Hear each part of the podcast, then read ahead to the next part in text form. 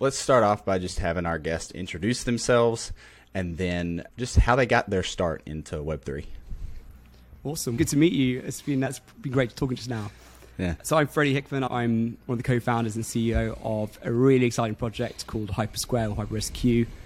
And we're trying to build a product that's going to get people hooked and getting out and about and moving around and earning whilst you're doing so. But actually, we didn't actually start off that way originally. So we started off about eight, nine months ago, actually a Web 2 based product. And the whole mission was about getting people out of the homes, exploring the world, but also getting rewarded for the contributions they make to the network. And we were getting really obsessed with this idea that people go on Instagram, they take a photo, they do it for the points, the likes, the hearts, the comments. Yes. But ultimately, the entities that make all the value not only is Instagram, but of course are the places that they're taking the photos outside. For example, the Burj Al Arab in Dubai, everyone does the photo outside Burj Al Arab, the same thing. They get no benefit from that apart from social clout. But ultimately, the hotel itself gets all the value. So that's how it mm. started off. But something wasn't quite sitting right when we started off this journey. And I've been involved with Web3 crypto a little bit from afar from the like last two years, not too heavily. And I realized seeing other projects like STEPN and seeing Sweatcoin was about to launch, which they did a few weeks ago, launching their token themselves. I was like, we're building the wrong thing. We're, we're not on the right path. And we made a strategic decision at that point about April or March this year to sw- switch over and to go Web3. And suddenly it just all clicked. We were trying to figure out what to do. It clicked. And I was getting obsessed with these white papers, obsessed about how the whole idea of tokenization and not only just NFTs, but also the elements of community, the elements of ownership can completely flip the switch. And I'm obsessed with Chris Dixon, right, on A16Z. I'm obsessed with his talks where he talks about what if the Uber drivers in the early days of Uber actually were rewarded with tokens versus just the shareholders and the employees and the early investors. So that's how the initial thesis came about. And now we are, that was a couple of months ago. It's evolved a lot since then. The product is very close to being private beta ready on test flight, but we're actually taking quite a sort of a Web 2 approach in the very beginning. In fact, I might, if we've got some time, I might quickly talk about that. Of course. Um, so, one thing, when we did pivot, we thought this product has to be extremely legit- legitimate. We're in it for the long haul. We're not here to do a quick sort of smash and grab job, which I think you've seen, unfortunately, sometimes in the last Yeah. two years. And so we got obsessed with this idea of launching a token second and building a product first. And I think mm. that's what's happening quite a lot at the moment, generally speaking, in the industry. But so what we're doing first is we're really creating a product that is fundamentally fun to play, fun to use, has all those elements of a really fun game that gets you back and having a good retention curve and having a good engagement rate. And only at the moment we then feel comfortable that we've hit the spot here, then launch a token and then integrate the token into the product. So that's the approach we're taking first, and we've got some time until then. The market conditions are obviously a little bit ropey at the moment. We want to launch the token when the markets is looking a bit more rosy and looking more promising overall in the short term.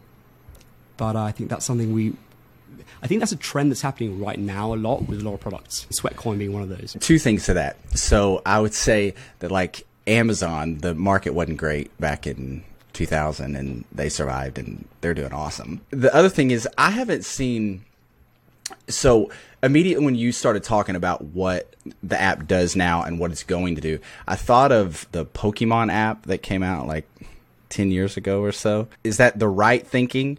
Is that Yeah. kind of what your app does or is it completely off base or No, you're absolutely on the money there. And Okay. That's often the reaction we want to get. Okay, great. We- so I'm a so I'm a good target market person. I'm Exactly. like I'm on it. Okay. It's Pokemon Go meets Web3 meets play to earn. But you don't need to like Pikachu to love Pikachu to, uh, to, to play it. Okay. Great. So you touched on this the last answer.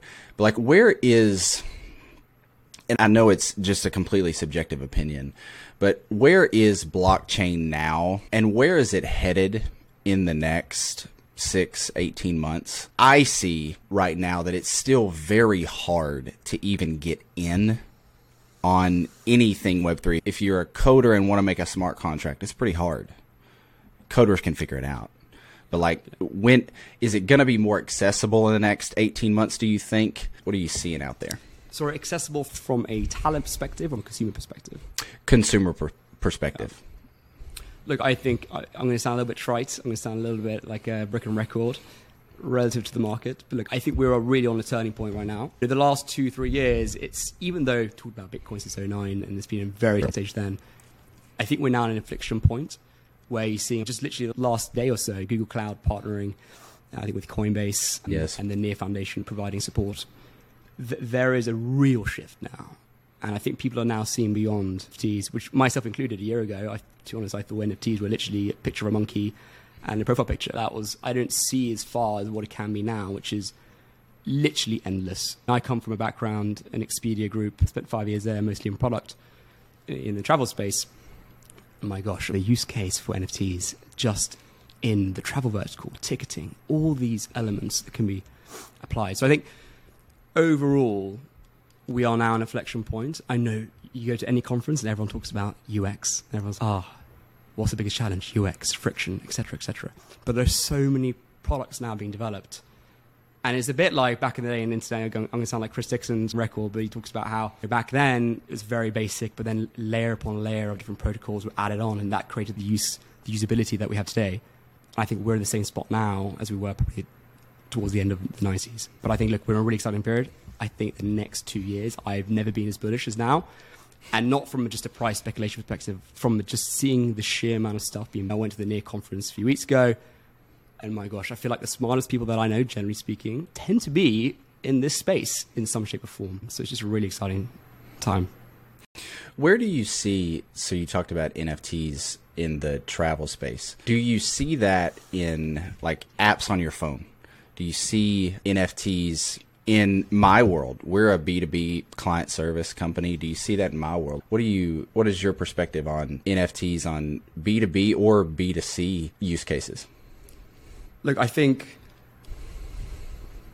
there's no limit right now, whether it's B2B, B2C. I think my hunch has been a lot of the things have been quite, I don't know. I, the last couple of years, there's been so much infrastructure stuff being built. That's mm. why I'm getting so excited about our product, which is something that people can literally use and see, and that doesn't involve just going on like Pancake Swap and just like doing some DeFi stuff. Actually, has some real application. I actually don't have a clear answer to that. I think on the application side of consumer versus business, look, I'm so optimistic around the space. I think there's an equal amount of opportunity on both sides. The most obvious that comes to mind is consumer because I think that's what comes off to people's heads right away.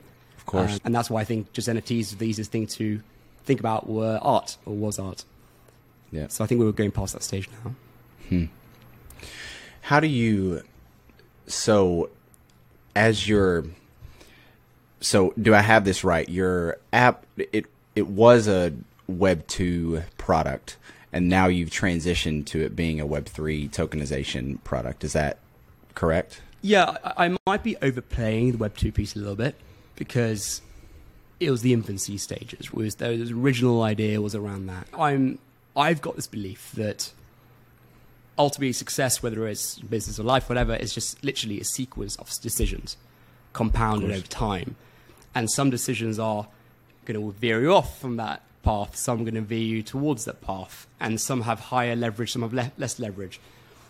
And the I got a view that we could build something. It just needs to be the right path. And we were starting to build this Web two idea, and it just didn't feel right at the moment. And even speaking hmm. to users, and there, there's a number of things I can talk about now. Actually, for example, one is the fact that we're actually competing here with 20 years of optimized experiences like Instagram and all the meta products. Why are we competing against that? Let's work, let's go into a space that's like just getting started and everyone's pretty much on the same page, give or take a couple of years. So that's the first thing. The second thing was, gosh, you've got to create a network effect here. You've got to create almost like a new social graph. And in order to make this happen, we've got the classic chicken egg problem, the classic cold start problem. If you've you read the cold start problem book, which is a fantastic book that actually mm-hmm. led us partly to go to this direction. And it just became so clear that this was really challenging scenario. And actually, it was difficult to find the true value at that point.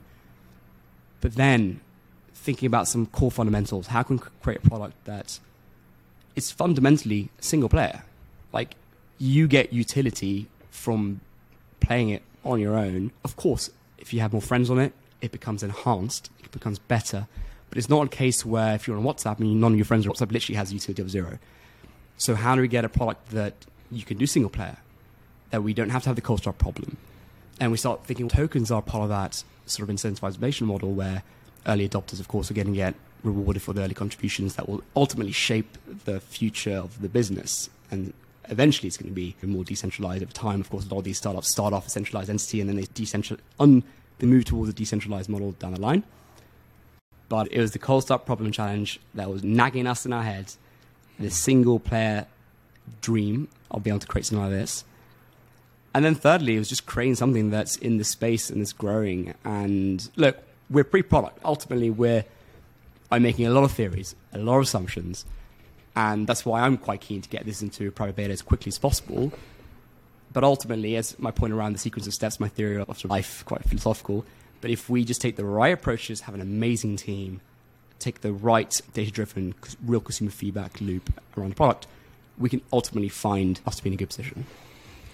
Yeah, so it's not a blockchain question. So if you don't want to answer, just plead the fifth. In America, that means you don't have to incriminate yourself. But do you feel like because you you did not say this, I took it from what you said that it was in part your gut, part listening to consumers what they were thinking, but part your gut why you made the transition. Do you have practice at following your gut and in in changing ideas, changing majors in college, changing your career path. Do you have that in your past, or was that just a? The funny thing is, my natural makeup, my sort of my, my sort of DNA, I'm quite risk adverse. Me too. And I've had to fight it. I've had to literally, even to the day now, I'm far less risk adverse now naturally, just by working on startup. But it took me eight, nine years to get out the corporate track. And I wanted to get out of it. I was just too scared to get out of it. And I was too scared of the unknown. And now, through this journey, I'm starting to see how a part of it is just trusting the process and then trusting that you have the right mental models and frameworks around it. Again, I'm early in the journey. Like, I'm not here to preach. Again, I might be completely wrong. That's just sure. what I've noticed. But now I'm much more this, I'm much more of a comfortable state of the unknown in the future and just seeing how things are going to evolve and also seeing what the potential of something is longer term. Be able to see something, it doesn't look that great, and most people will flog it off and dismiss it, but then starting to see like what the potential it could be if you really put some time and effort into it. So to answer your question, no, I'm risk adverse by nature. I've had to fight hard to get away from this. In terms of pivoting and iterating, by the way, we still haven't moved away from our core mission. Our core mission has always been to get people out of the homes, exploring the world, and it actually came off the back of COVID when myself and my co-founders we actually were like, we can't, we couldn't wait to get out of COVID and lockdown. But when we did, we didn't know how to behave. We forgot where to go. We've got what to say, and that we got fearful of that. It sounds pretty crazy, doesn't it? You forgot how to shake hands and hug. I, I think my co-founder went up to someone in the shopping mall and said, "Hello," like completely lost and didn't know what to say. And that's funny. We didn't know where to go. So all these things were like, how can we trigger people to get out again and get away from their phones and actually use it's interesting. All, all the product design engineering tactics, compulsion loops, hooks, using variable rewards to get people hooked in dopamine for likes for whatever on Instagram. How can we use that for good and actually get people out, moving about, and actually, rather than dismissing and trying to fight this dopamine, how can we use that for the greater good and bring positive behavior? And so that's our sort of overall mission. Interesting. Have y'all created a mock up of your product or is that what you're hiring people for? We're way past that now. We've got, we're actually already iterating on the mock ups quite heavily. We've already got a proof of concept. You can physically use it and walk around now and start to earn as you do. I haven't showed it quite yet. That's uh, I can't wait to show to the broader community what we've got so far, but we are pretty far. Are you going to show that to the entire public or just a select group that have already bought into the app or how are you planning on doing that? We're just figuring out the last few things around that. My gut feel is we want to make this a little bit exclusive in the beginning so we can really get a sense of community for the people that are bought in and are the early stage of the journey. Look, TBC on that, but I think we're going to probably go towards having a little bit more of a gated access for those that want to get involved. Yep. That's cool. And so we've got just got a couple minutes left. I wonder so when you bring people on board, growing your team, how do you look for the same traits in yourself that you have in yourself that have been successful for you, or do you look for the maybe the opposite traits that else has that would maybe compensate for what you struggle with at times? Look, I, that's a really it's a really tough question. For example, one thing I have noticed is if I like someone, just like them on the phone call, or I like them, I've noticed I'm far less accurate on being able to predict objectively. And so now, unfortunately, the people I like, I tend to be a bit harder on. Interesting. Because I'm like, I like you. I'm probably going to just get blown away by your personality, and I'm going to forget about how credible you are and how good you're going to be on the job and reliable you're going to be on the job. Of course. Um, so I think in that sense, I'm almost veering towards, you know what they say, right? People like people that are like themselves, right? That's yeah. the basic human instinct. That said, if you have my view at the moment is if you have someone that's way off the scale at this early stage, that can also be problematic potentially in terms of culture, in terms of at this early stage, it's just so key. I find at the moment I'm noticing every day now how key it is to have a team that you can all also get along together pretty well and actually just bear with each other, right? You can actually handle day to day interactions every single day with a few people. But look, I'm learning that at the moment. I'm figuring that out. I don't have a clear answer yet on that. Look, it was easy when I was working at a big corp. You just get given candidates. You assess them based on some criteria you already have provided, and whether or not they do great in the job or not, it's ultimately it's not going to be twenty percent of your workforce. It's going to be one twenty thousand, and you're not going to feel the impact. And so now, going back to the risk adverse part of me is, I'm actually a bit slow in the moment hiring. I probably should be a bit faster because I'm so mindful that if it's a poor fit from both the candidate side and my side, and of course it's, it's time invested and time potentially wasted on both sides. I'm being extra careful on, on making sure this is a great fit, but I still haven't figured out yet the framework. It's constantly evolving, and I there's yeah, it keeps changing all the time. Yeah, that's interesting. You said you're tougher on people that you innately like, which is interesting. It's not what I expected to hear, but it's an interesting way of looking at it. I'm probably the same way. I've just met you 30 minutes ago, and I like you, so I'm like, okay, let's do something together. You're far so, too easy on me now. You yeah, get a bit harder already. Yeah, yeah. yeah.